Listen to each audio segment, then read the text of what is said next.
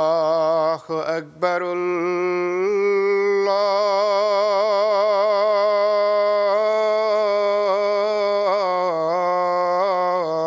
الله أكبر الله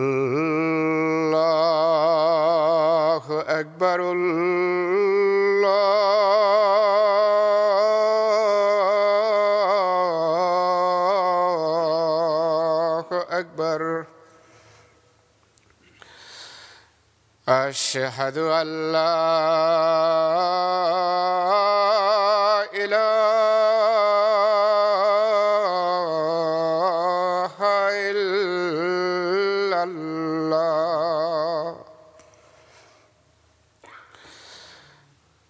أشهد أن لا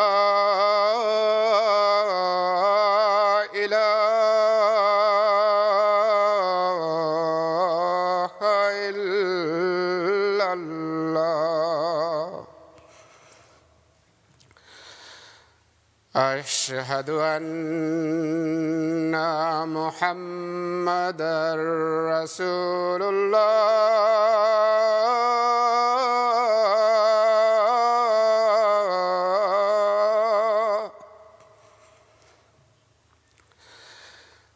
أشهد أن محمدا رسول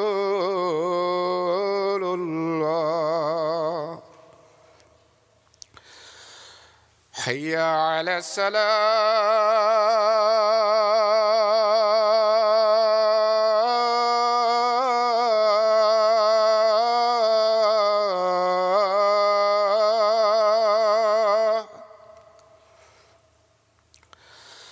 حي على السلام.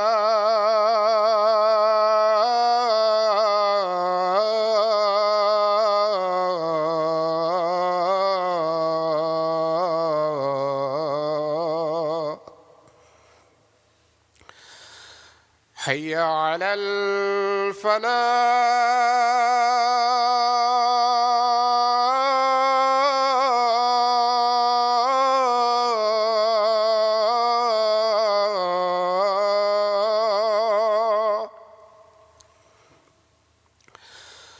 حي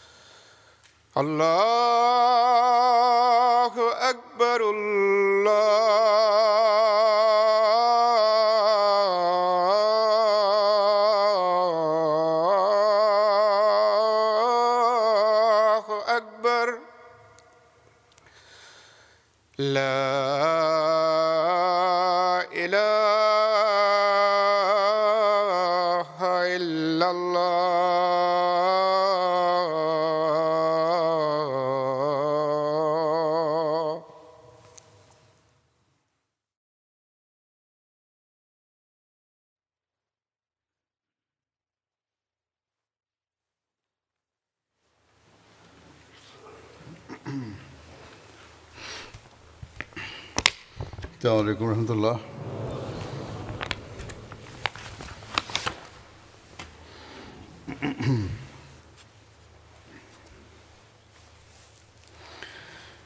أشهد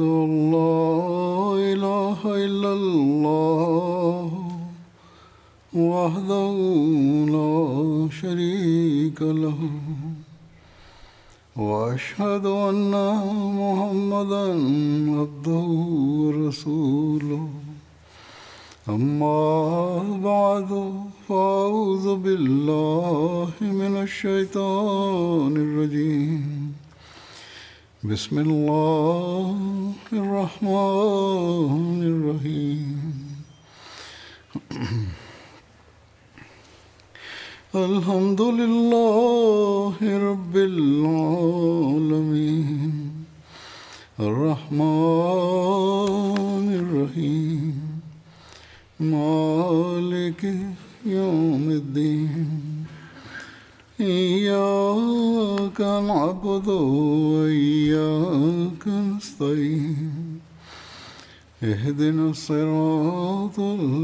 المستقيم صراط الذين أنعمت عليهم غير المغضوب عليهم ولا الضالين.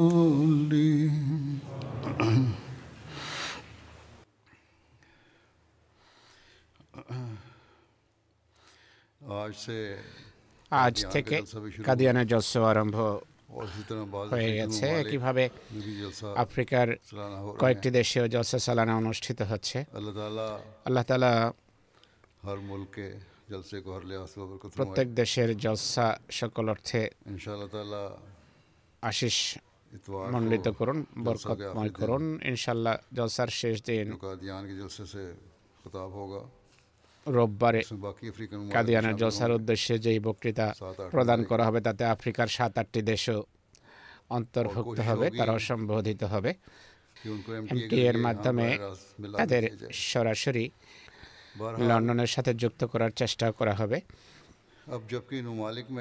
দেশগুলোতে এখন যেহেতু মানুষ এক স্থানে সমবেত হয়ে হয়তো শুনছে মনোযোগ সহকারে শোনার একটা বিশেষ পরিবেশ সৃষ্টি হয়েছে। তাই ভাবলাম এই দৃষ্টিকোণ থেকে হজরত মসিহেমদের ভাষায় সেই কথা উপস্থাপন করব। যাতে তার প্রেরিত হওয়ার উদ্দেশ্য আর জামাত প্রতিষ্ঠিত হওয়ার উদ্দেশ্য বর্ণনা করা হয়েছে আর তিনি বিভিন্ন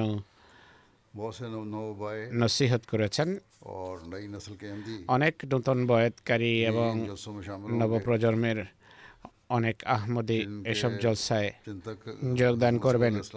হজরত মসিহমদের ভাষায় এসব কথা হয়তো তাদের কর্ণগোচর হয়নি। আর এই কথাগুলো তাদের জন্য জানা আবশ্যক জন ইমান ও বিশ্বাস আর নিষ্ঠা ও আন্তরিকতায় উন্নতি করার বিষয়ে তারা যেন সচেষ্ট হয় আর গবেষণা করে।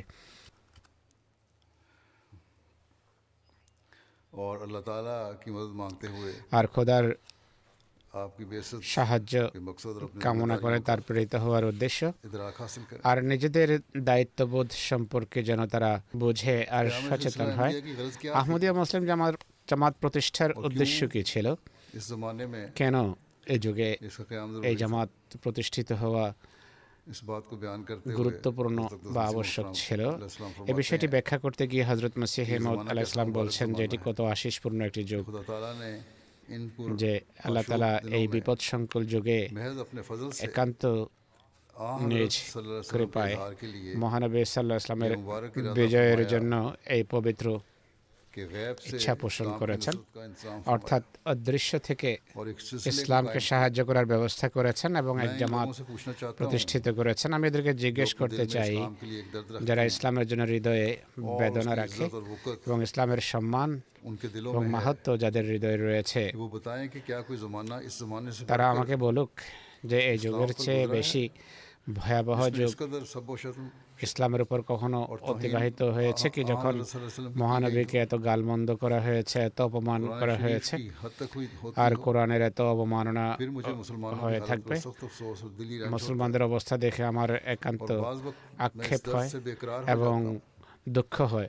অনেক সময় আমি বেকুল হয়ে যাই যে এদের ভিতরে এই অসম্মান টুকু অনুভব করার চেতনাবোধ কি নেই মহানবী সাল্লাহ ইসলামের সম্মানের কি কোনো গুরুত্বই নেই আল্লাহর দৃষ্টিতে যে এত গাল মন্দ সত্ত্বেও কোনো স্বর্গীয় ব্যবস্থাপনা তিনি প্রতিষ্ঠিত করবেন না আর ইসলামের এই বিরোধীদের মুখ বন্ধ করে তার মাহাত্ম এবং পবিত্রতা পৃথিবীতে প্রতিষ্ঠিত করবেন।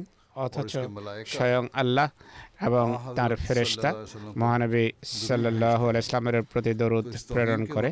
এই অসম্মান এবং অপমানের সময়ে দরুদের প্রকাশ এবং বিকাশ কতই না গুরুত্বপূর্ণ। আর আল্লাহ তালা এটি করেছেন এই জামাতের অভ্যুদয়ের মাধ্যমে। তাই আমরা যারা হজরত মসিমদকে মেনেছি যারা এই জামাত ভুক্ত হয়েছি তাদের দায়িত্ব হলো যেখানে আত্মসংশোধন করবে সেখানে মহানবীর প্রতি দরুদ প্রেরণ করবে। বিশেষ করে এই দিনগুলোতে দোয়ার প্রতি বিশেষ মনোযোগ নিবদ্ধ হওয়া উচিত।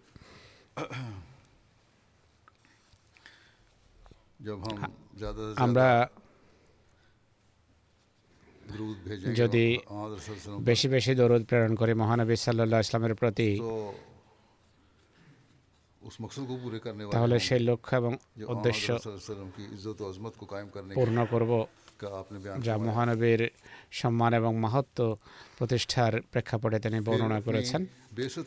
এরপর তার আবির্ভূত হওয়ার বা প্রেরিত হওয়ার উদ্দেশ্য বর্ণনা করতে গিয়ে তিনি বলেন যে আমাকে প্রেরণ করা হয়েছে মহানবীর হারিয়ে যাওয়া মাহাত্মকে পুনঃপ্রতিষ্ঠা আর কোরআনের সত্যতা পৃথিবীর সামনে তুলে ধরার জন্য এসব কিছু হচ্ছে কিন্তু যাদের চোখে পর্দা রয়েছে তাদের জন্য এটি দেখা সম্ভব নয়। অথচ এই জামাত এখন সূর্যের মতো আলোকোজ্জ্বল হয়ে গেছে। এরা মানে দর্শনের এত এত মানুষ সাক্ষী রয়েছে যে তাদেরকে যদি এক জায়গায় সমবেত করা হয় তাদের সংখ্যা এত বেড়ে যাবে যে ভূপৃষ্ঠে কোনো বাদশারও এত সৈন্যবাহিনী নেই। পৃথিবীর বিভিন্ন দেশে যেখানে জলসা অনুষ্ঠিত হচ্ছে। হাজার হাজার আহমদি অংশগ্রহণ করছে। তারাও এই নিদর্শনাবলীর একটি নিদর্শন। এই জামাতের সত্যতার এত দিক রয়েছে। এত নিদর্শন রয়েছে যে সবকটি বর্ণনা করা ও সহজ নয়। ইসলামের যেহেতু অসাধারণ অসম্মান করা হয়েছে সেই অসম্মানের দৃষ্টিকোণ থেকে আল্লাহ তালা এই জামাতের মাহাত্ম প্রদর্শন করেছেন। পুনরায় তিনি বলছেন, এই যুগটি আধ্যাত্মিক যুদ্ধের যুগ, শয়তানের সাথে যুদ্ধ আরম্ভ হয়ে গেছে। শয়তান তার সকল অস্ত্র শস্ত্র এবং ষড়যন্ত্র নিয়ে ইসলামের দুর্গে হামলা করছে। আর সে ইসলামকে পরাজিত করতে চায় কিন্তু খোদাতালা শয়তানের শেষ যুদ্ধে এখন তাকে চিরতরে পরাজিত করার জন্য কিন্তু আল্লাহ তালা এখন শয়তানের শেষ যুদ্ধে তাকে চিরতরে পরাজিত করার জন্য জামাত প্রতিষ্ঠিত করেছেন তাই এই কথাটি প্রত্যেক আহমদের দায়িত্বের প্রতি তার মনোযোগ আকর্ষণ করে। তিনি বলছেন সৌভাগ্যবান সে যে তাকে শনাক্ত করে। সময় স্বল্প রয়ে গেছে। পূর্ণ কেবল এখনই লাভ হবে।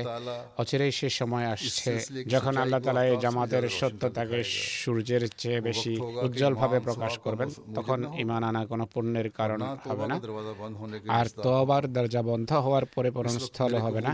এখন আমার মান্যকারীকে নিজের প্রবৃত্তির বিরুদ্ধে এক অসাধারণ যুদ্ধ করতে হয়। সে দেখবে যে অনেক সময় তাকে আত্মীয় স্বজনের সাথে বংশের সাথে সম্পর্ক ছিন্ন করতে হবে। তার জাগতিক ব্যবসা বাণিজ্যে প্রতিবন্ধকতা সৃষ্টি করতে হবে তাকে গালি শুনতে হবে অভিসম্পাদ করা হবে কিন্তু এইসব কথার প্রতিদান বা পুরস্কার সে আল্লাহর পক্ষ থেকে পাবে। কিন্তু যখন দ্বিতীয় সময় আসবে অর্থাৎ যখন মানুষ সেভাবে জামাতের প্রতি মনোযোগ নিবদ্ধ করবে যেভাবে উঁচু পাহাড় থেকে জলপ্রপাতের ক্ষেত্রে ঘটে থাকে অর্থাৎ যখন উন্নতির যুগ আসবে কোনো অস্বীকারী চোখে পড়বে না তখন মানা কি গুরুত্ব রাখে? তখন মানলেও কি মানলো?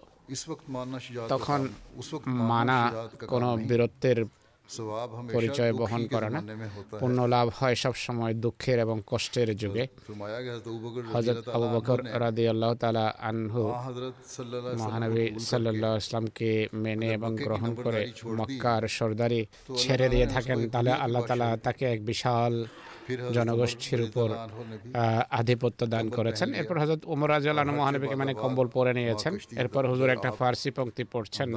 অনুবাদ হলো আমরা নৌকা সাগরে ভাসিয়ে দিয়েছি এখন যা হওয়ার হবে। এর পরিপূরণ স্থল হয়ে আমরা তাকে যারা তাকে গ্রহণ করেছে আল্লাহ কি তাদের কোনো পুরস্কার দেয়া বাকি রেখেছেন? মোটেই নয়। কেউ যদি খোদার জন্য সামান্য পরিমাণও নড়াচড়া করে সে ততক্ষণ মারা যায় না যতক্ষণ পর্যন্ত পুরস্কার না পাবে। আল্লাহর জন্য নিজের জীবনে একটা গতি আনয়ন আবশ্যক হাদিসে আছে। আল্লাহর দিকে কেউ যদি সামান্য গতিতে হেঁটে আসে তাহলে আল্লাহ তার দিকে ছুটে আসেন। যতক্ষণ সত্য গোপন থাকে মেনে নেওয়ার নামে হলো ইমান যে শশিকলা দেখে হেলাল দেখে তাকে প্রখর দৃষ্টির অধিকারী বলা হয়। কিন্তু চতুর্দশী চাঁদ দেখে যে হইচই করে তাকে উম্মাদি আখ্যায়িত করবে মানুষ। অতএব সৌভাগ্যবান তারা যারা আজকে মসিহে মৌতকে গ্রহণ করছে আর বিরোধিতার মোকাবেলা করে খোদা তালার ভালোবাসা অর্জন করছে। শুধু মানাই যথেষ্ট নয় বরং আসল असल गरज ये উদ্দেশ্য है হলো कि एक बात तब्दीली এক पैदा हो পবিত্র পরিবর্তন तौहीद खालिस पर कदम अनायन मारने वा- अ, कदम मारने वाला इंसान মা- बने খাঁটি তহিদের तब फिर अल्लाह ताला के फजल উপর बढ़ते जाते हैं। বিচরণ তো- आपने তখনই फरमाया খোদা তালার কৃপা বর্ষিত হয় এটি ব্যাখ্যা করতে গিয়ে তিনি বলেন महज अल्लाह ताला से डर कर और उसकी तलाश में कोशिश करता है और उससे इस अमर की गिरा कुशाई के लिए दुआएं करता है तो अल्लाह ताला যে जो शख्स ব্যক্তি महज अल्लाह ताला से শুধু डरकर খোদার उसकी ভয়ে তার পথ সন্ধানের সচেষ্ট থাকে আর এই বিষয়ের সমাধানের জন্য তার কাছে যদি দোয়া করে তাহলে খোদা তালা ওল্লাজিনা জাহাদু ফি নাহালানা হাদিয়ান্নাহম সবুলানা অর্থাৎ যে আমাদের সত্তায় বিলীন হয়ে চেষ্টা এবং সংগ্রাম করে আমরা আমাদের পথ তাদেরকে দেখিয়ে দেই। এই আয়ত অনুসারে আল্লাহ তালা নিজেই হাত ধরেন এবং পথ দেখান আর তাকে হৃদয়ের প্রশান্তি দান করেন। কিন্তু হৃদয় নিজেই যদি অন্ধকার পরি হয় আর মুখ থেকে দোয়া বের হতে না চায় আর বিশ্বাস এবং বিদ্যতে কলুষিত থাকে তাহলে সেটি কিসের দোয়া? আর সেই চাওয়াই কি গুরুত্ব রাখে যার ফলে উত্তম ফলাফল লাভ হতে পারে।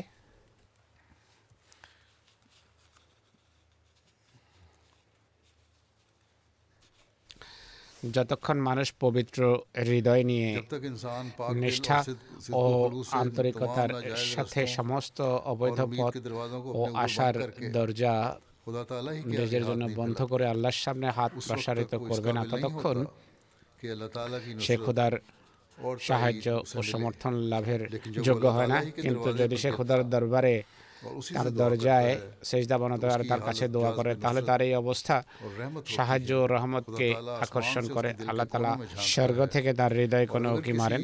যদি হৃদয়ের কোনো কোণে কোনো প্রকার অন্ধকার শিরিক বা বিদ্যুতের কোনো মিশ্রণ থাকে তাহলে তার দোয়া এবং ইবাদতকে তার মুখে ছুঁড়ে মারেন। কিন্তু যদি দেখেন যে তার হৃদয় সকল প্রকারের স্বার্থ এবং মনীষা থেকে মুক্ত তখন তার জন্য রহমতের দ্বার উন্মুক্ত করেন। তার নিজের ছায়ায় আশ্রয় দিয়ে তাকে প্রতিপালনের দায়িত্ব তিনি নিয়ে নেন। এই জামাতকে আল্লাহ তালা নিজ হাতে প্রতিষ্ঠা করেছেন। আর এখন আমরা দেখি অনেক মানুষ আসে আর তারা স্বার্থপর হয়ে থাকে। যদি স্বার্থ চরিতার্থ হয় তাহলে ভালো। নতুবা ধর্ম এবং ইমান তাদের কাছে কোনো গুরুত্বই রাখে না। অনেকেই কোনো স্বার্থের বশবর্তী হয়ে বয়াত করে। অন্যত্র এভাবে এটি ব্যাখ্যা করেছেন। তিনি বলেন যে, প্রবৃত্তির কামনা বাসনা আসলে শেরকের নামান্তর, তার হৃদয়কে পর্দাবৃত করে। মানুষ বয়াত করলেও তার জন্য হোচট খাওয়ার কারণ হতে পারে আমাদের জামাত প্রতিষ্ঠার উদ্দেশ্য হলো মানুষ প্রবৃত্তির কামনা বাসনা পরিহার করে খাঁটি একত্ববাদের উপর পদচারণা করা সত্যের প্রকৃত সন্ধান থাকা উচিত নতুবা যদি সে দেখে যে তার আসল উদ্দেশ্য সিদ্ধি হচ্ছে না তাহলে তখনই সে পৃথক হয়ে যাবে সত্য জামাত ছেড়ে দেবে সাহাবিরা কি মহানবীকে এই উদ্দেশ্যে মেনেছিলেন যে তাদের ধন সম্পদ বৃদ্ধি পাবে না সাহাবিদের জীবনে যদি দৃষ্টিপাত করা হয় তাদের ক্ষেত্রে এমন একটি ঘটনাও দেখা যায় না তারা কখনো এমনটি করেননি। আমাদের বয়স হলো তৌবার বয়াত। কিন্তু তাদের বয়াত ছিল মৃত্যুর বয়াত শাহাদতের বয়াত। আমি সাহাবিদের জীবনী সংক্রান্ত ধারাবাহিক হ্যাঁ, দীর্ঘ ঘটনা বর্ণনা করেছে কীভাবে তারা শহীদ হতেন একদিকে বয়াত করতেন অপরদিকে নিজেদের সমস্ত ধন সম্পদ মান সম্মান প্রাণ এবং ধন দৌলত থেকে হাত তুলে নিতেন যেন তারা কোনো কিছুরই মালিক নন এভাবে দুনিয়ার সাথে তাদের সকল আশা ভরসার সম্পর্ক ছিন্ন হতো সকল প্রকার সম্মান মাহাত্ম প্রভাব প্রতিপত্তি অর্জনের ইচ্ছা অভিজিত কে কথা ভাবতো ভাবতে পারত যে আমরা বাদশাহ হব বা কোনো দেশের বিজেতা হব। এমন কথা তারা স্বপ্নেও ভাবেননি বরং তারা সকল প্রকার আশা আকাঙ্ক্ষার সাথে সম্পর্ক ছিন্ন করতেন সবসময় ওদার পথে সকল দুঃখ সানন্দে সহ্য করার জন্য প্রস্তুত হয়ে যেতেন। এমনকি প্রাণ বিসর্জন দেওয়ার জন্য তারা প্রস্তুত থাকতেন। এ ছিল তাদের নিজেদের অবস্থা তারা সম্পূর্ণভাবে জগৎ থেকে পৃথক এবং বিচ্ছিন্ন ছিলেন এটি ভিন্ন কথা যে খোদা তালা তাদেরকে দানে ধন্য করেছেন তাদেরকে পুরস্কৃত করেছেন যারা এ পথে নিজেদের সব কিছু উৎসর্গ করেছে তাদেরকে সহস্র গুণ বেশি দিয়েছেন জামাত প্রতিষ্ঠার মূল উদ্দেশ্য হলো একত্ববাদ প্রতিষ্ঠা। আর খোদার খোদা প্রেম সৃষ্টি করা এই বিষয়টি ব্যাখ্যা করতে গিয়ে তিনি বলেন খোদাকে ভালোবাসার অর্থ কি? এর অর্থ হলো নিজের পিতামাতা স্ত্রী সন্তান সন্ততি নিজের প্রাণ এক কথায় সব কিছুর উপর খোদার সন্তুষ্টিকে প্রাধান্য দেয়া কোরআন শরীফে আছে। ফাজকুরুল্লাহ কাজিকরিকুম আবাকুম আও আশাদ্দা যিকরা। অর্থাৎ আল্লাহ তালাকে সেভাবে স্মরণ করো যেভাবে তোমাদের পিতা পিতামহকে তোমরা স্মরণ করে থাকো বরং এর চেয়েও গভীর ভালোবাসার সাথে স্মরণ করো এখানে প্রণিধানযোগ্য বিষয় হলো আল্লাহ তালা শিক্ষা দেননি যে আল্লাহ তালাকে পিতা বলো বরং এটি শেখানোর কারণ হলো খ্রিস্টানদের মতো কোথাও যেন প্রতারিত না হয় আর খোদাকে পিতা বলে যেন সম্বোধন করা না হয় যদি কেউ বলে তাহলে তো এটি পিতার চেয়ে কম ভালোবাসার নামান্তর তো এ সন্দেহ দূরীভূত করার জন্য আসাদ্দা জেকরা উল্লেখ করেছেন। যদি আসাদ্দা জেকরা বলা না হতো তাহলে আপত্তির সুযোগ ছিল কিন্তু এখন এটি এই প্রশ্নের সমাধান দিয়ে দিয়েছে। এই হলো খোদার ভালোবাসা যা এক মমেনের হৃদয়ে স্থান পাওয়া উচিত। সমস্ত জাগতিক সম্পর্কের চেয়ে বেশি ভালোবাসা থাকা উচিত আল্লাহ তালার জন্য। আমাদের আত্মজিজ্ঞাসা করা উচিত যে ভালোবাসা আমরা কি সত্যি নিজেদের মাঝে সৃষ্টি করার চেষ্টা করছি বা এর জন্য আমাদের হৃদয়ে বিশেষ কোনো বাসনা এবং একাগ্রতা আছে কি? হজরত মসিহ মদ আলাইসালাম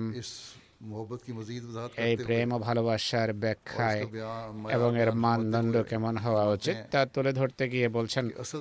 প্রকৃত তহিদ বা একত্ববাদ প্রতিষ্ঠার জন্য আবশ্যক হলো তার ভালোবাসা থেকে পূর্ণ অংশ নেয়া অর্থাৎ তাকে পুরোপুরি ভালোবাসা আর এই ভালোবাসা ততক্ষণ প্রমাণিত হবে না যতক্ষণ পর্যন্ত আমল বা কর্মের ক্ষেত্রে কামেল না হবে শুধু মৌখিক দাবিতে তা প্রমাণিত হয় না। যদি কেউ মিশ্রির নাম নিয়ে থাকে মিশ্রি বা চিনির নাম নিয়ে থাকে কখনো হতে পারে না যে সে নিজেই সুমিষ্ট হয়ে যাবে বা মৌখিকভাবে কারও সাথে বন্ধুত্বের যদি দাবি করে কিন্তু সমস্যা বা প্রয়োজনের সময় যদি তাকে সাহায্য করা বা সমর্থন করা থেকে বিরত থাকে তাহলে সে ইফতিকার বন্ধ পরিগণিত হতে পারে না। একইভাবে আল্লাহর একত্ববাদের দাবি যদি ভুলের সর্বস্ব হয় একইভাবে তাকে ভালোবাসার দাবিও যদি কেবল মৌখিক হয়ে থাকে তাহলে কোনো লাভ নেই।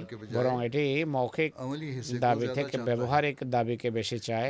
এর অর্থ এই নয় যে মৌখিক অঙ্গীকারের কোনো অর্থই নেই। এমন নয় বরং আমার কথার অর্থ হলো মৌখিক অঙ্গীকারের পাশাপাশি কর্মের সত্যায়ন আবশ্যক। তাই আবশ্যক হলো খোদার পথে নিজেদের জীবন উৎসর্গ করো। অর্থাৎ আল্লাহ তালা যেন সবকিছুর উপর অগ্রগণ্য হন। তার নির্দেশ যেন সবকিছুর উপর প্রাধান্য পায়। তার প্রেরিত ধর্ম যেন সবকিছুর উপর প্রাধান্য পায়। ধর্মকে যেন জাগতিকতার উপর প্রাধান্য দেওয়া হয়। তিনি বলছেন ইসলাম। আর এই উদ্দেশ্যে আমাকে প্রেরণ করা হয়েছে। অতএব যারা এখন এই ঝর্ণার কাছে আসে না যা আল্লাহ তালা এই উদ্দেশ্যে প্রস্তাবিত করেছেন তারা অবশ্যই হতভাগাই থেকে যাবে যদি কিছু নিতে হয় আর উদ্দেশ্য সাধন করতে হয় তাহলে সত্যিকার সন্ধানের এই প্রশ্রবণের দিকে ধাবিত হওয়া উচিত এবং এগিয়ে যাওয়া উচিত আর এই প্রবহমান প্রশ্রবণে মুখ রেখে দেওয়া উচিত এটি হতে পারে না যতক্ষণ খুদার সাথে অপরিচিতের আলখেল্লা খুলে এক প্রভুর আস্থানা সেজদা বনত না হবে আর অঙ্গীকার না করবে যে জাগতিক সম্মান হারিয়ে গেলেও আর সমস্যার পাহাড়ও যদি মাথায় ভেঙে পড়ে আল্লাহ তালাকে তারপরও পরিত্যাগ করবেন করবে না। আর খোদার পথে সকল প্রকার ত্যাগ শিকারে যেন প্রস্তুত থাকে। অসাধারণ নিষ্ঠাই ইব্রাহিমের বিশেষত্ব ছিল। যে সন্তানকে জবাই করার জন্য প্রস্তুত হয়ে গেছেন। ইসলামের উদ্দেশ্য হল বহু ইব্রাহিম সৃষ্টি করা। অর্থাৎ তোমাদের সবার ইব্রাহিম হওয়ার চেষ্টা করা উচিত। আমি তোমাদের সত্য করে বলছি যে অলি পূজারি হও। না বরং নিজে অলি হও পীর পূজারি হবে না বরং নিজে পীর হও। তোমরা সেসব পথে আসো। নিঃসন্দেহে সেগুলো সংকীর্ণ রাস্তা। অর্থাৎ এমন নয় যে পিরি মুরিদি আরম্ভ করে দেবে বরং নিজেকে এমন পর্যায়ে নিয়ে যাও যে পর্যায়ে মানুষ বলি আখ্যায়িত হতে পারে মানুষ বলবে যে হ্যাঁ কাজ করে তার অনুসরণ করা উচিত। তিনি বলছেন সেসব পথে আসব নিঃসন্দেহ এগুলো সংকীর্ণ রাস্তা কিন্তু এগুলোতে প্রবেশ করে মানুষ প্রশান্তি লাভ করে আরাম পায়। কিন্তু এর দ্বার পথে হালকা ফুলকো হয়ে প্রবেশ করা আবশ্যক যদি অনেক বড় পুটুলি মাথায় থাকে অর্থাৎ জাগতিক কামনা বাসনা এবং জাগতিক চাওয়া পাওয়ার পটলে মাথায় উঠিয়ে রাখে। যদি দুনিয়া প্রাধান্য পায় ধর্মের গুরুত্ব না থাকে তাহলে এখান থেকে যাওয়া কঠিন। যদি যেতেই চাও তাহলে এই যে পুটুলি যা দুনিয়াকে ধর্মের উপর প্রাধান্য দেওয়ার পুটুলি তা ছুঁড়ে ফেলে দাও। আমাদের জামাত যদি আল্লাহ তালাকে সন্তুষ্ট করতে চায় তাহলে এর উচিত হবে সেই পুটুলি ছুঁড়ে ফেলে দেয়া। তোমরা স্মরণ রেখো যদি তোমাদের মাঝে বিশ্বস্ততা এবং আন্তরিকতা না থাকে তাহলে তোমরা মিথ্যাবাদী গণ্য হবে। আল্লাহর দৃষ্টিতে তোমরা পূর্ণবান গণ্য হবে না। এমন ক্ষেত্রে শত্রু পূর্বে সে ধ্বংস হবে যে বিশ্বস্ততা পরিত্যাগ করে বিশ্বাসঘাতকতার পন্থা অবলম্বন করে। আল্লাহকে কখনো ধোকা দেওয়া যায় না। আর আল্লাহকে কেউ ধোকা দিতেও পারে না। তাই প্রকৃত নিষ্ঠা আন্তরিকতা সৃষ্টি করা তোমাদের জন্য আবশ্যক। একত্ববাদ প্রতিষ্ঠার পাশাপাশি খোদার প্রতি ভালোবাসার পাশাপাশি খোদার রসলের সাথে আল্লাহর প্রিয় রসলের সাথে ভালোবাসার সম্পর্ক আবশ্যক। যার মাধ্যমে আল্লাহ তালা আমাদেরকে তার একত্ববাদের পথ দেখিয়েছেন। যেমন মহানবী সাল্লাহ সাল্লামের সাথে সম্পর্ক এবং তার শ্রেষ্ঠত্ব এবং মাহাত্ম প্রতিষ্ঠার প্রতি মনোযোগ আকর্ষণ করতে গিয়ে তিনি এক জায়গায় বলেন আল্লাহ তালা এই জামাতকে প্রতিষ্ঠা করেছেন প্রতিষ্ঠিত করেছেন মহানবী ইসলামের নবুয়ত এবং তার সম্মানকে পুনঃপ্রতিষ্ঠার জন্য ও আহমদীদের দৃষ্টান্ত দিচ্ছেন যারা পীর পূজায় আকণ্ঠ নিমজ্জিত কবর পূজারী তারা আবার দাবি করে যে আমরা মহানবীর ভালোবাসায় নিবেদিত আর এরা আমাদেরকে কাফের বলে থাকে আবার বলে যে আহমদেরা নওয়াজবিল্লাহ মহানবীর অবমাননা করে থাকে অসম্মান করে এদের সম্পর্কে মসিম আসলাম বলছেন এক ব্যক্তি যে কারও প্রেমিক আখ্যায়িত হয় তার মতো প্রেমাস্পদের সংখ্যা যদি হাজার হাজার হয় তাহলে তার প্রেমের বিশেষত্বই বাকি। অর্থাৎ এক ব্যক্তি দাবি করে যে সে কারও প্রেমিক। কিন্তু একই সাথে আরও অনেক প্রেমাস্পদ তার রয়েছে। প্রশ্ন দাঁড়াবে যে যাকে সে ভালোবাসে তার বিশেষত্বই বাকি থাকল। এরা যদি মহানবীর ভালোবাসায় নিবেদিত থাকে যারা দাবি করে। যে আমরা মহানবীকে ভালোবাসি। যদি রসুল্লাহর ভালোবাসায় তারা নিবেদিত হয়ে থাকে তাহলে কারণ কি যে তারা সহস্র সহস্র খানকা এবং মাজারের পূজা করে। অনেক খানকায় যায় মাজারে যায় চাদর চড়ায়। দোয়া করে।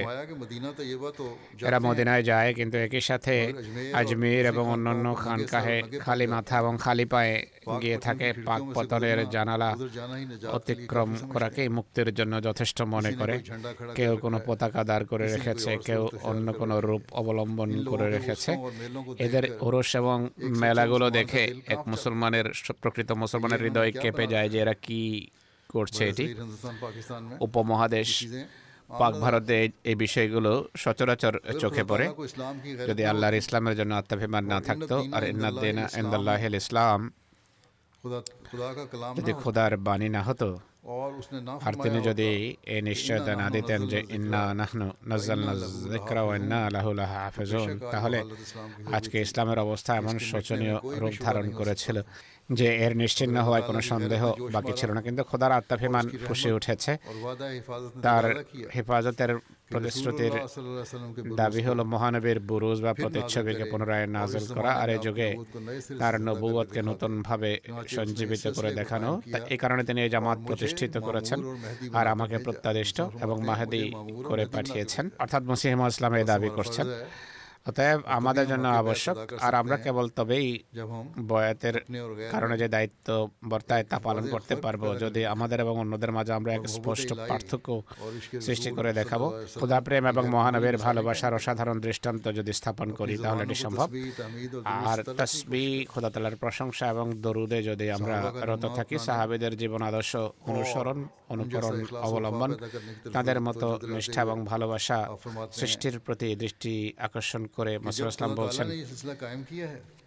যে খোদা এই যে জামাত প্রতিষ্ঠিত করেছেন আর এই জামাতের সমর্থনে যে শত শত নিদর্শন প্রকাশ করেছেন এর উদ্দেশ্য এর কারণ হলো এটি যেন সাহাবিদের জামাত হয়ে যায় আর সর্বশ্রেষ্ঠ যুগ যেন এসে যায়। কেননা এই জামাত ভুক্ত হয়ে তারা যেহেতু আখারি নামে মেনহুমদের অন্তর্ভুক্ত হন তাই মিথ্যা জীবনাচারের পোশাক তাদের ছুঁড়ে ফেলে দেয়া উচিত।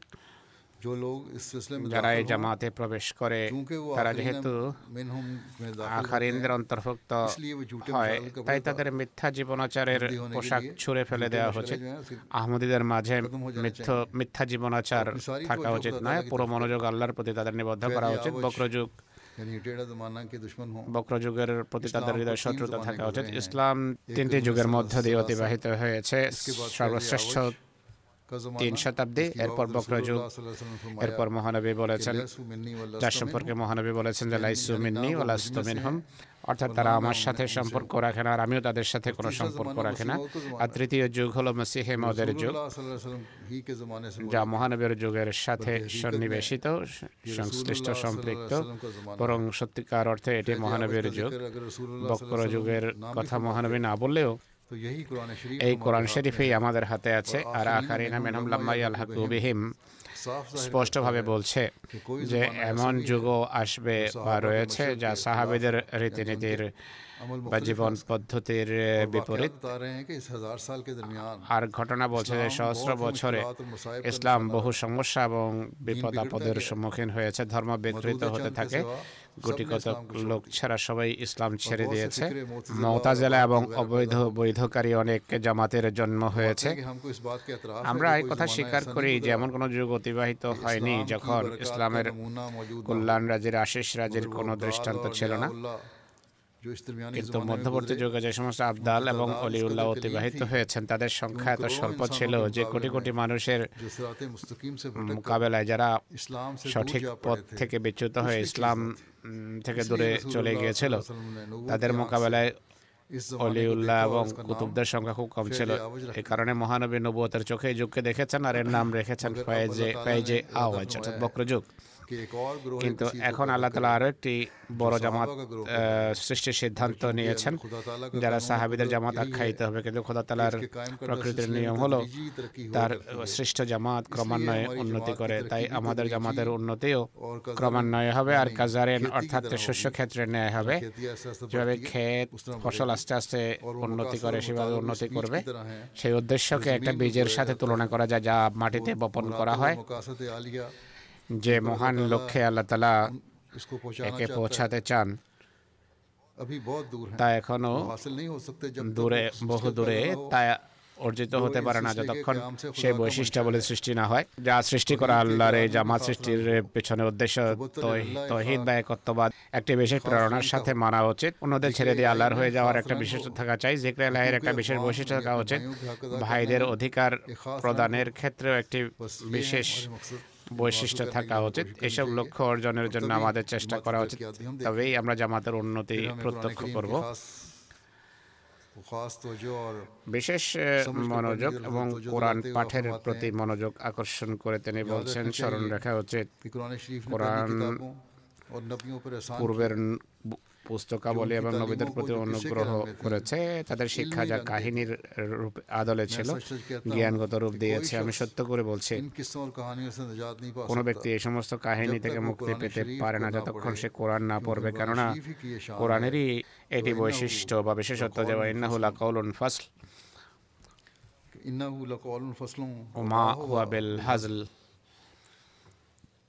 অর্থাৎ কোরআন একটি চূড়ান্ত কালাম ডিসাইসিভ কালাম এটি বাজে কোনো বাণী নয় এটি মিজান মোহাইমেন নূর শফা এবং রহমত যারা কোরআন পাঠ করে আর সেটিকে কাহিনী মনে করে তারা কোরআন পাঠ করেনি বরং কোরআনের অসম্মান করেছে আমাদের বিরোধীরা কেন এত বিরোধিতা করে এই কারণে যে আমরা কোরআনকে খাঁটি জ্যোতি তত্ত্বজ্ঞান প্রজ্ঞা দেখাতে চাই যেভাবে আল্লাহ তালা বলেছেন আর তারা কোরআনকে সামান্য কাহিনীর চেয়ে বেশি গুরুত্ব দিতে চায় না কিন্তু আমরা আমাদের কাছে এটি অসহনীয় আল্লাহ তালা নিজ অনুগ্রহে আমাদের সামনে স্পষ্ট করেছেন যে কোরআন এক জীবন্ত এবং সমুজ্জ্বল ঐশী গ্রন্থ তাই তাদের বিরোধিতার আমরা কেন ভ্রক্ষেপ করব? বস্তুত আমি বারবার এ বিষয়ের দিকে তাদের দৃষ্টি আকর্ষণ করছি বা নসিহত করছি। যারা আমার সাথে সম্পর্ক রাখে যে আল্লাহ তালা এই জামাত প্রতিষ্ঠিত করেছেন সত্য প্রকাশের জন্য সত্য সত্যের বিকাশের জন্য যা পেতে পারি আমরা কোরআন পেতে পারি। কোরআন বুঝলেই এটি বোঝা সম্ভব। এছাড়া ব্যবহারিক জীবনে কোনো আলো এবং জ্যোতি সৃষ্টি হতে পারে না। আমি কর্মের সত্যতার মাধ্যমে ইসলামের সৌন্দর্য পৃথিবীর সামনে প্রকাশিত হোক এটি চাই। কেননা আল্লাহ তালা এই কাজের জন্যই আমাকে তাকে প্রেরণ করেছেন। কোরআন অজস্র ধারায় পড়ো কিন্তু শুধু কাহিনী মনে করে নয় বরং এটিকে দর্শন মনে করে পড়ো। তাই এর অর্থ এবং তফসিরের দিকে সবার প্রত্যেক আহমদের মনোযোগ নিবদ্ধ করা উচিত। নেক কর্মের প্রতি মনোযোগ আকর্ষণ করে আর নেক কর্মের বা আমলে সালের সংজ্ঞা কি? সেই বিষয়টি স্পষ্ট করে তিনি বলছেন যে আল্লাহ তালা কোরআন শরীফে ইমানের সাথে সৎকর্ম বা নেক কর্মের কথা উল্লেখ করেছেন। আমলে সালে সেই কর্মকে বলা হয় যাতে বিন্দু মাত্র ত্রুটি এবং বিচ্যুতি না থাকে স্মরণরেখা মানুষের কর্মের উপর সবসময় চোর হামলা করে। সেই চোরকে চোর হলো যখন মানুষ লোক দেখানোর জন্য কোনো কাজ করে সেটি চোর।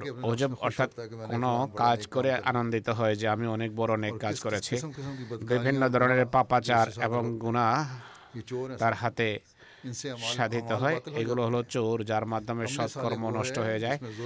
আমলে সালে সেটি যাতে অন্যায় আত্মশ্লাঘা লোক দেখানো এবং মানবাধিকার হরণের বিন্দুমাত্র লেশমাত্র না থাকে যেভাবে পরকালে মানুষ রক্ষা পাবে সৎকর্মের মাধ্যমে এখানে সৎকর্মের মাধ্যমেই রক্ষা পাবে। যদি ঘরে এক ব্যক্তিও সৎকর্মশীল হয়ে। থাকে তাহলে পুরো ঘর রক্ষা পায়। নিশ্চয় যেন তোমাদের মাঝে যদি নেক কর্ম না থাকে সৎকর্ম না থাকে তাহলে শুধু মানা কোন কোনো কাজে আসে না এক চিকিৎসক ব্যবস্থাপত্র লিখে দিলে এর অর্থ হবে তাতে যা লেখা আছে সেই ওষুধ নিয়ে খেতে হবে যদি ওষুধ ব্যবহার না ব্যবস্থাপত্র গুছিয়ে রেখে দেয় তাহলে লাভ কি হবে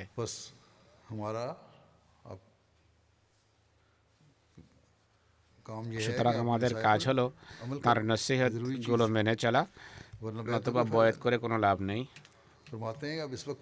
তিনি বলছেন তোমরা তোবা করেছ।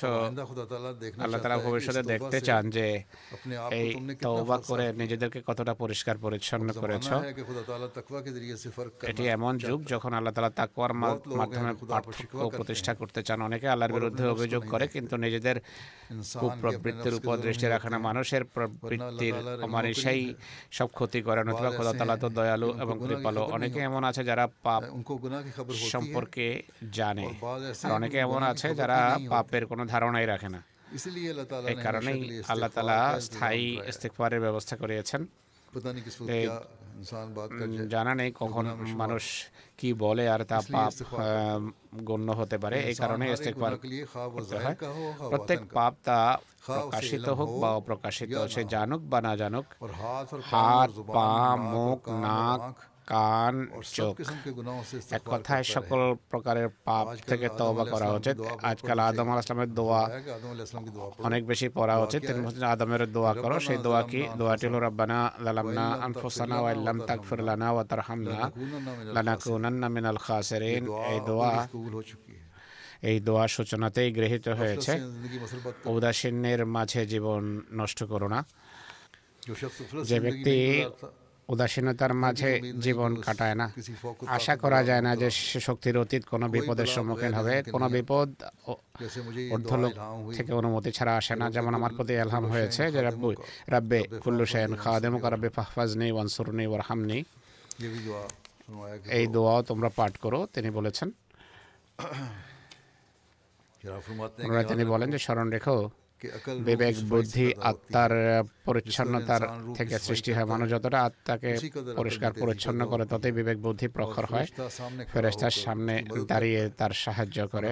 কিন্তু পাপাচারিতা পূর্ণ জীবনে আলো আসতে পারে না তাকে অবলম্বন করো। খোদা যেন তোমাদের সাথে থাকেন সত্যবাদীদের সাথে থাকো যেন তাকে আর প্রকৃত মর্ম তোমাদের সামনে স্পষ্ট হয় আর তোমরা যেন সামর্থ্য লাভ করো। এটি আমাদের উদ্দেশ্য আর এটি আমরা পৃথিবীতে প্রতিষ্ঠা করতে চাই তিনি বলেন আমাদের জামাতকে সবসময় নসিহত স্মরণ রাখা উচিত।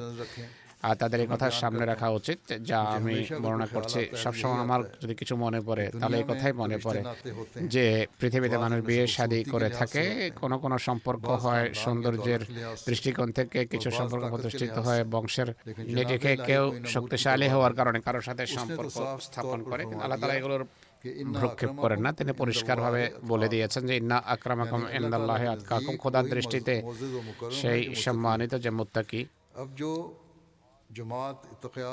এখন আল্লাহ তালা মুত্তাকিদের জামাতকেই প্রতিষ্ঠিত করবেন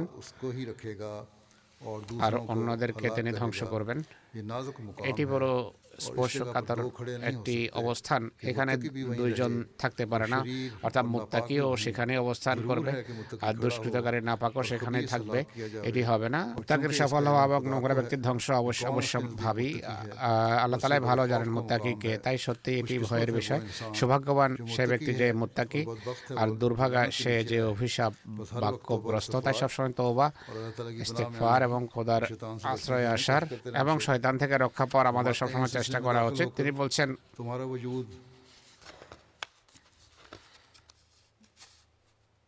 এই জামাতে প্রবেশ করে তোমাদের সত্তা যেন ভিন্ন সত্তা হয়ে যায়। তোমরা যেন এক নতুন জীবনযাপনকারী মানুষ হয়ে যাও যা পূর্বে ছেলে তা যেন না থাকো। এ কথা মনে করো না যে খোদার পথে নিজের মাঝে পরিবর্তন আনলে তোমরা অভাবগ্রস্ত হবে বা তোমাদের অনেক শত্রু হয়ে যাবে। না খোদার আচল যে আঁকড়ে ধরে সে কখনো পরমুখাপেক্ষী হয় না। তার জীবনে কখনো মন্দ সময় আসতে পারে না। খোদা যার বন্ধু এবং সাহায্যকারী হয়ে যায়। সারা যদি তার শত্রু হয়ে যায় কোনো সমস্যা নেই। মোমেন যদি সমস্যায় নিপতিত হয় সে আদৌ কষ্টের মাঝে থাকে না। সেদিন তার জন্য জান্নাতে বসবাসের দিন হয়ে থাকে আল্লাহর ফেরেস্তা মায়ের মতো তাকে কোলে তুলে নেয়। সংক্ষেপে বলা যায় যে খোদা তালা স্বয়ং তাদের হেফাজতকারী এবং সাহায্যকারী হয়ে যান خدا جنی علا کل شعین قدیر.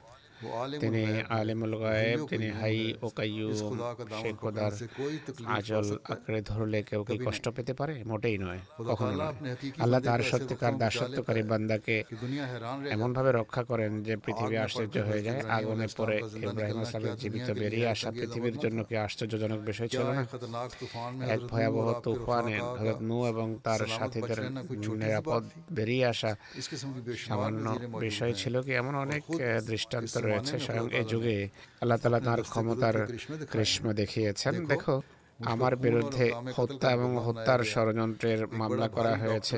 একজন অনেক বড় ডক্টর যে একজন পাদ্রী সে বাদী হয়েছে আর্য এবং অন্যান্য মুসলমানরা তার সাহায্য করেছে। কিন্তু অবশেষে তাই ঘটেছে যে আল্লাহ পূর্বে বলেছেন এবরা অর্থাৎ আমাকে নির্দোষ খালাস দেওয়া হয়েছে। আল্লাহ তালা তাকে সসম্মানে রক্ষা করেছেন। আল্লাহ তালা আমাদেরকে হজরত মসিহে মোহাম্মদ আল্লাহ ইসলামের এবং ইচ্ছা অনুসারে আমাদের জীবন অতিবাহিত করার তহফিক দান করুন। আর প্রকৃত পক্ষে আমরা যেন নিজেদের জীবনে এক পবিত্র পরিবর্তন আনয়নকারী হতে পারে। জলসার দিনগুলোতে কাদিয়ানে এবং পৃথিবীর সব স্থানে যে যে স্থানে জলসা হচ্ছে প্রত্যেক অংশগ্রহণকারী বিশেষ দোয়ায় সময় অতিবাহিত করুন আর দোয়া করুন। আল্লাহ তালা আমাদেরকে প্রকৃতপক্ষে বয়াতের কারণে দায়িত্ব বর্তায়িতা পালন করার তৌফিক দিন। পৃথিবীর প্রত্যেক আহমদের এই কথা ভাবা উচিত যে আমরা কি তাই যা হজরত মসিহ হেমদ আমাদেরকে বানাতে চান বা তার জামাতের কাছে তার যে প্রত্যাশা সেই প্রত্যাশা আমাদের ক্ষেত্রে পূরণ হয় কিনা যদি না হয়ে থাকে দোয়া করা উচিত। আল্লাহ তালা যেন আমাদের সবাইকে তৌফিক দান করেন। এখন আমি কিছু প্রয়াত ব্যক্তির স্মৃতিচারণ করব। একটি জানাজা হাজের রয়েছে। জানাজা এসেছে কিনা হজর জিজ্ঞেস করলেন হাজের জানাজা হলো ফজল ডগর সাহেবের যিনি জামিয়া আহমদিয়া ইউকের কর্মচারী চৌধুরী আল্লাদেতা সাহেবের পুত্র ছিলেন। একুশে ডিসেম্বর পঁচাত্তর বছর বয়সে তিনি ইহধান ত্যাগ করেন। ইন্নালিল্লাহ ইন্নাইলাহি রাজিউন। তিনি মুসি ছিলেন। তিনি তারা বর্তমানে ত্রিয়জমা ওজমা ফজল সাহেবা এবং চার পুত্র তিন কন্যা রেখে গেছেন। তিনি উনিশশো বিরানব্বই সালে লন্ডন স্থানান্তরিত হন ব্যক্তিগত কাজকর্ম অব্যাহত রাখেন এরপর উনিশশো নিরানব্বই সালে জীবন উৎসর্গ করেন হজরত খলিফাত মাসি রাবের রহমউল্লাহর চরণে নিজের সেবা উপস্থাপন করেন খলিফা রাবের রহমউল্লাহ স্নেহ পরবশ হয়ে তাঁর ওয়াক্ফ গ্রহণ করেন তিনি খলিফাতুল মাসির আবের ব্যক্তিগত সেবার সুযোগ পেয়েছেন দীর্ঘকাল। এরপর আমি তাকে জামিয়া ইউকেতে নিযুক্ত করি। বিভিন্ন দায়িত্ব পালন করেন।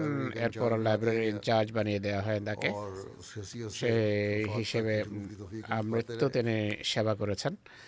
জামিয়া আহমদিয়া ইউকে লাইব্রেরি দাঁড় করানোর ক্ষেত্রে অনেক গুরুত্বপূর্ণ ভূমিকা তিনি পালন করেছেন। হজরত মাসিম আসলামের জীবদ্দশায় প্রকাশিত রিভিউ অফ রিলিজিয়ান্সের সব প্রতিটি কপি স্ক্যান করেছেন।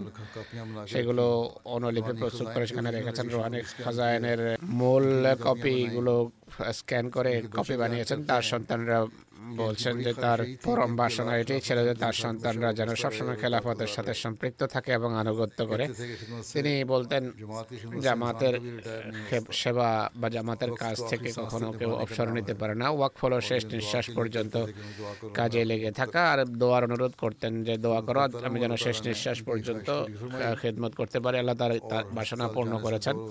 হাসপাতাল যাওয়ার দুদিন পূর্ব পর্যন্ত কাজ করছিলেন, লাইব্রেরির কাজ করে এসেছেন হাফেজ মাসুদ সাহেব লেখেন হাফেজ মাসুদ সাহেব জামিয়ার শিক্ষক তিনি বলছেন ফজল ডগর সাহেবের ব্যক্তিত্ব সম্পর্কে যদি বলা হয় যে খেলাফতের প্রত্যেকার প্রেমিক বিশ্বস্ত এবং নিবেদিত প্রাঞ্চলন খেলাফতের প্রতি এই কথা বলা অত্যুক্তি হবে না তার ক্ষেত্রে ফজল ডগর সাহেব সত্যিকার অর্থে ওয়াকফে জিন্দগি ছিলেন যাকে আমরা সব সময় জামে আহমদিয়া লাইব্রেরিকে নিজের সন্তানদের মতো সাজাতে এবং গোছাতে দেখেছি পুরনো পাণ্ডুলিপি এনে সেগুলো স্ক্যান করতেন। আর সেগুলো খুব সুন্দরভাবে বাধাই করে লাইব্রেরির সৌন্দর্য বর্ধন করতেন। এটি তার নিঃসন্দেহে অক্লান্ত পরিশ্রমে ছিল যে জামে আহমদিয়া লাইব্রেরিতে এখন পঁচিশ হাজারের অধিক পুস্তক রয়েছে। অথচ রিসোর্সেস খুবই সীমিত হাজর খালি বাতমাসি রাবে রহমুল্লাহ আমার পিতার ইন্তেকালের পর যে খোদবা দিয়েছিলেন সাহেবজাদা মির্জা মনসুর আহমদ সাহেব সম্পর্কে তাতে তার কথা উল্লেখ করেছেন এবং তার প্রতি কৃতজ্ঞতা প্রকাশ করেছেন এবং তার কাজের ভূয়সী প্রশংসা করেছেন জসার বিভিন্ন দায়িত্ব তিনি পালন করেছেন আমার সাথে ওরা বয় জসায় দায়িত্ব পালন করতে দেখেছে বড় পরিশ্রম করে দিন রাত অক্লান্ত পরিশ্রম করে কাজ করতে দেখেছে কোনো অন্য চিন্তা তার মাথায় আসতো না। তার জামাতা শাহেদ ইকবাল সাহেব যিনি সুইজারল্যান্ডের সদর খুদ্দাবুল আহমদিয়া বা সদর খুদ্দাবুল আহমদিয়া ছিলেন। যখনই কথা হতো আমাকে এটি বলতেন জিজ্ঞেস করতেন নামাজ পড়েছ কিনা? নামাজের নসিহত করতেন। আর এদিকে বিশেষ মনোযোগ আকর্ষণ করতেন। আল্লাহ তালা তার প্রতি মাফেরত করুন এবং কৃপা করুন তার সন্তান সন্ততিকে জামাত এবং খেলাফতের সাথে সব সময় সম্পৃক্ত রাখো। দ্বিতীয়টি জানাজা গায়েব। মালিক মনসুর উমর সাহেবের জানাজা এটি যিনি জামাতের মোবাল্লেক ছিলেন রাবয়ে বসবাস করছিলেন। সম্প্রতি আশি বছর বয়সে তার ইন্তেকাল হয়। ইন্নালিল্লাহ ইন্নাল্লাহ রাজিয়ন আল্লাহর কৃপায় ওসিয়ত করেছিলেন। উনিশশো সত্তর সনে জামিয়া পাশ করেছেন। এরপর আরবি ফাজল পরীক্ষাও পাশ করেন একাত্তর থেকে তেহাত্তর পর্যন্ত। ইসলামাবাদের নমল বিশ্ববিদ্যালয়ে তিনি জার্মান ভাষায় ডিপ্লোমা করেন। প্রথমে পাকিস্তানের বিভিন্ন জায়গায় তা তাকে নিযুক্ত মুক্তি দেয়া হয়। উনিশশো চুয়াত্তর সনের জানুয়ারি মাসে তাকে জার্মানি পাঠানো হয় মোবাল্লেক হিসেবে। সেখানে প্রায় দেড় বছর অবস্থান করেন, ফিরে আসে। পাকিস্তানের বিভিন্ন জায়গায় তাকে নিযুক্তি দেয়া হয়। উনিশশো তিরাশি সনের অক্টোবর মাসে পুনরায় তাকে জার্মানি পাঠানো হয়। সে আর ছিয়াশি পর্যন্ত আমির এবং মোবাল্লেগ ইনচার্জ হিসেবে তিনি দায়িত্ব পালন করেছেন। সেই যুগে যারা অ্যাসাইলেম প্রার্থী হিসেবে সেখানে আসতো, তাদেরকে তিনি জার্মান শেখাতেন এবং তাদের সাহায্য করতেন। রিস্তানাতা বিভাগে কাজ করেছেন জামিয়াতে তিনি জার্মান ভাষা পড়িয়েছেন। প্রায় ছেচল্লিশ বছর তিনি ওয়াকফে হিসেবে জামাতের কাজ করার সুযোগ পেয়েছেন। তার এক কন্যা ফাইজার জাপানের মোবাল্লেগ ইনচার্জ সাহেবের স্ত্রী তারেক পুত্র সাবা জাফর মালিক সাহেব জামাতের মোবাল্লেক। তার এছাড়াও সন্তান সন্ততি রয়েছে। আল্লাহ তার প্রতি মাগ ফেরত করুন কৃপা করুন।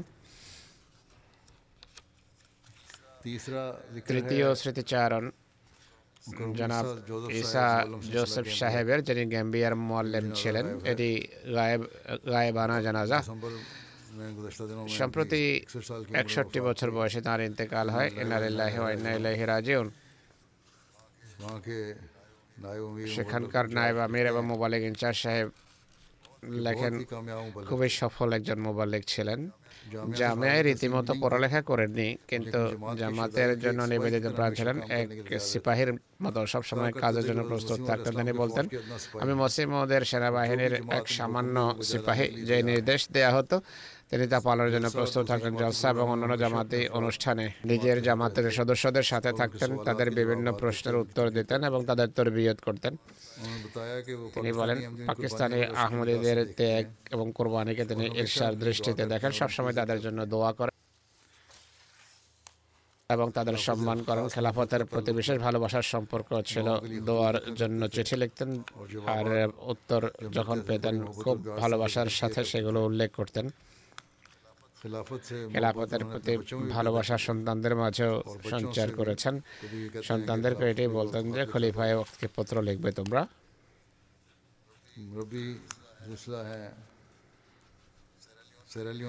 সেরালিওনে বর্তমানে কর্মরত মুরব্বী ইনি গ্যাম্বিয়া ছিলেন। সৈয়দ সাইদ সাহেব। ইনি বলছেন তার জন্ম সেনেগালে এরপর গ্যাম্বিয়া স্থানান্তরিত হন তিনি। চাকরির জন্য গ্যাম্বিয়ায় চলে আসেন। নাসের সিনিয়র সেকেন্ডারি স্কুলে ফ্রেঞ্চ শিক্ষক হিসেবে দায়িত্ব পালন করছিলেন তিনি সেই যুগে আহমদিয়ত গ্রহণ করেন এরপর নিষ্ঠা এবং বিশ্বস্ততায় অনেক উন্নতি করেন। উনিশশো সাতানব্বই সনে খলিফা রাবে রেহমাহুল্লার নির্দেশে সব কেন্দ্রীয় স্টাফ গ্যাম্বিয়া ছেড়ে বেরিয়ে যান। তাকে নাসের আহমদিয়া সেকেন্ডারি স্কুলের প্রিন্সিপাল বানিয়ে দেওয়া হয়। তিনি উল্লেখযোগ্য কাজ করেছেন তখন। এরপর তাকে আঞ্চলিক মিশনারি বানিয়ে দেওয়া হয়। মৃত্যু পর্যন্ত সেই পদে ছিলেন। তার মাধ্যমে অনেকেই আহমদীয়ত গ্রহণ করেছে। তার ধর্মীয় জ্ঞানও ছিল গভীর। নিজে পড়ে জ্ঞান অর্জন করেছেন। গায়ের সাথে তার সুসম্পর্ক ছিল। বেশিরভাগ চিফ এবং ইমামরা তাকে গভীর শ্রদ্ধা দৃষ্টিতে দেখত। এলাকায় আহমদের বিরোধিতা বা দুষ্টমি করতে চাইলে অনেক সময় ভদ্র মানুষ তাদের মোকাবেলায় এসে যেত এবং তখন বিরোধীরা গুটিয়ে পালাতো। ইনি লিখছেন যে তার একটা বৈশিষ্ট্য হলো তার জ্ঞানী হওয়া। পড়ালেখার গণ্ডিছ তার খুবই বিস্তৃত জামাতি বই পুস্তকের সুগভীর গভীর জ্ঞান ছিল। জলসা সালানার সময় বেশ কয়েকবার বক্তৃতা করারও তার সৌভাগ্য হয়েছে। একইভাবে জামাতি পত্র পত্রিকায় তার প্রবন্ধ ছাপত। বিনয় ছিল তার বিশেষ বৈশিষ্ট্য। তাড়াতাড়ি সঠিক সুচিন্তিত মতামত রাখতেন বিভিন্ন বিষয়ে। বিভিন্ন বিষয়ের নিষ্পত্তির দায়িত্ব তার উপর ন্যস্ত হতো। তার বেশিরভাগ মতামত সঠিক প্রমাণিত হতো। তাহাজুদ গুজারে ছিলেন দোয়াকারে ছিলেন। অনেক সত্য স্বপ্ন তিনি দেখতেন। যখনই কেউ তার কাছে দোয়া চাইতো তাকে পরামর্শ দিতেন যে প্রথমে খলিফায় ওয়াক্তকে দোয়ার জন্য পত্র লেখো। এরপর নিজেও দোয়া করতেন। গ্যাম্বিয়ার মোবাল্লেক মাসুদ সাহেব বলছেন তবলিগের সুগভীর আগ্রহ ছিল। বেশ কয়েক ঘণ্টার পথ পাড়ি দিয়ে দূর দূরান্তের বিভিন্ন গ্রামে যেতেন। পরিচ্ছন্ন প্রকৃতির মানুষ ছিলেন হাসি মুখে থাকতেন আনন্দ হোক বা দুঃখ অসুস্থতা হোক বা পেরেশানি সবসময় হাসি মুখে থাকতেন হাসি মুখে সবার সাথে সাক্ষাৎ করতেন। এমন উষ্ণ ভালোবাসা নিয়ে মানুষের সাথে সাক্ষাৎ করতেন যে মানুষ মনে করতো যে ইনি শুধু আমাকে ভালোবাসেন। খুবই দয়ালু এবং কোমল হৃদয়ের অধিকারী এক স্নেহশীল মানুষ ছিলেন। কখনো কারও গিবত করতেন বা পরচর্চা করতেন না। কারও বিষয়ে না গলাতেন না। ঊর্ধ্বতন কর্মকর্তার আন্তরিকভাবে আনুগত্য করতেন, অধীনস্থদের প্রতি যত্নবান ছিলেন, তাদের উৎসাহ উদ্দীপনা দিতেন। যে দিনগুলোতে কাজ থাকতো না, খবর যখনই যোগাযোগ করার চেষ্টা করতাম সেই সময়। জানা যেত যে তিনি তবলিগের জন্য বাইরে বেরিয়ে গেছেন। হোয়াটসঅ্যাপ স্ট্যাটাসে কোরআনের আয়াত হজরত মোহাম্মদ আসলামের হাদিস মসিহ মহম্মদ আলাইসাল্লা ইসলাম এবং খলিফাদের তাবলিগি উত্তর তরবিয়তি পোস্ট খলিফাদের ছবি প্রত্যেক দিন রীতিমতো পাঠাতেন আহমদী গায়ের আহমদের সবাইকে পাঠাতেন তবলিগের সুগভীর আগ্রহ ছিল আল্লাহ তালা তার প্রতি মাগফেরত করুন কৃপা করুন তার সন্তান সন্ততিকে তার পণ্য ধরে রাখার তৌফিক দান করুন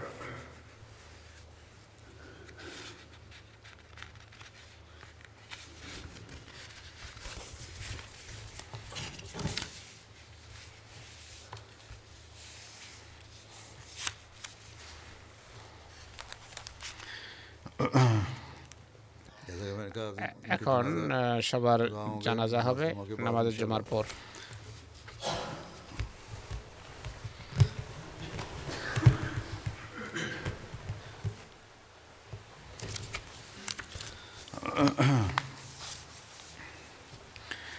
الحمد لله الحمد لله نحمده ونستعينه ونستغفره ونؤمن به ونتوكل عليه ونعوذ بالله من شرور ونعوذ بالله من شرور أنفسنا ومن سيئات أعمالنا. من يهده الله فلا مضل له ومن يضلل فلا هادي له. ونشهد أن لا إله إلا الله. ونشهد أن محمدا عبده ورسوله. عباد الله رحمكم الله. إن الله يأمر بالعدل واللسان وإيتاء ذي القربى. وينهى عن الفحشاء والمنكر والبغي يعظكم لعلكم تذكرون. اذكروا الله يذكركم وادعوه يستجب لكم ولذكر الله أكبر.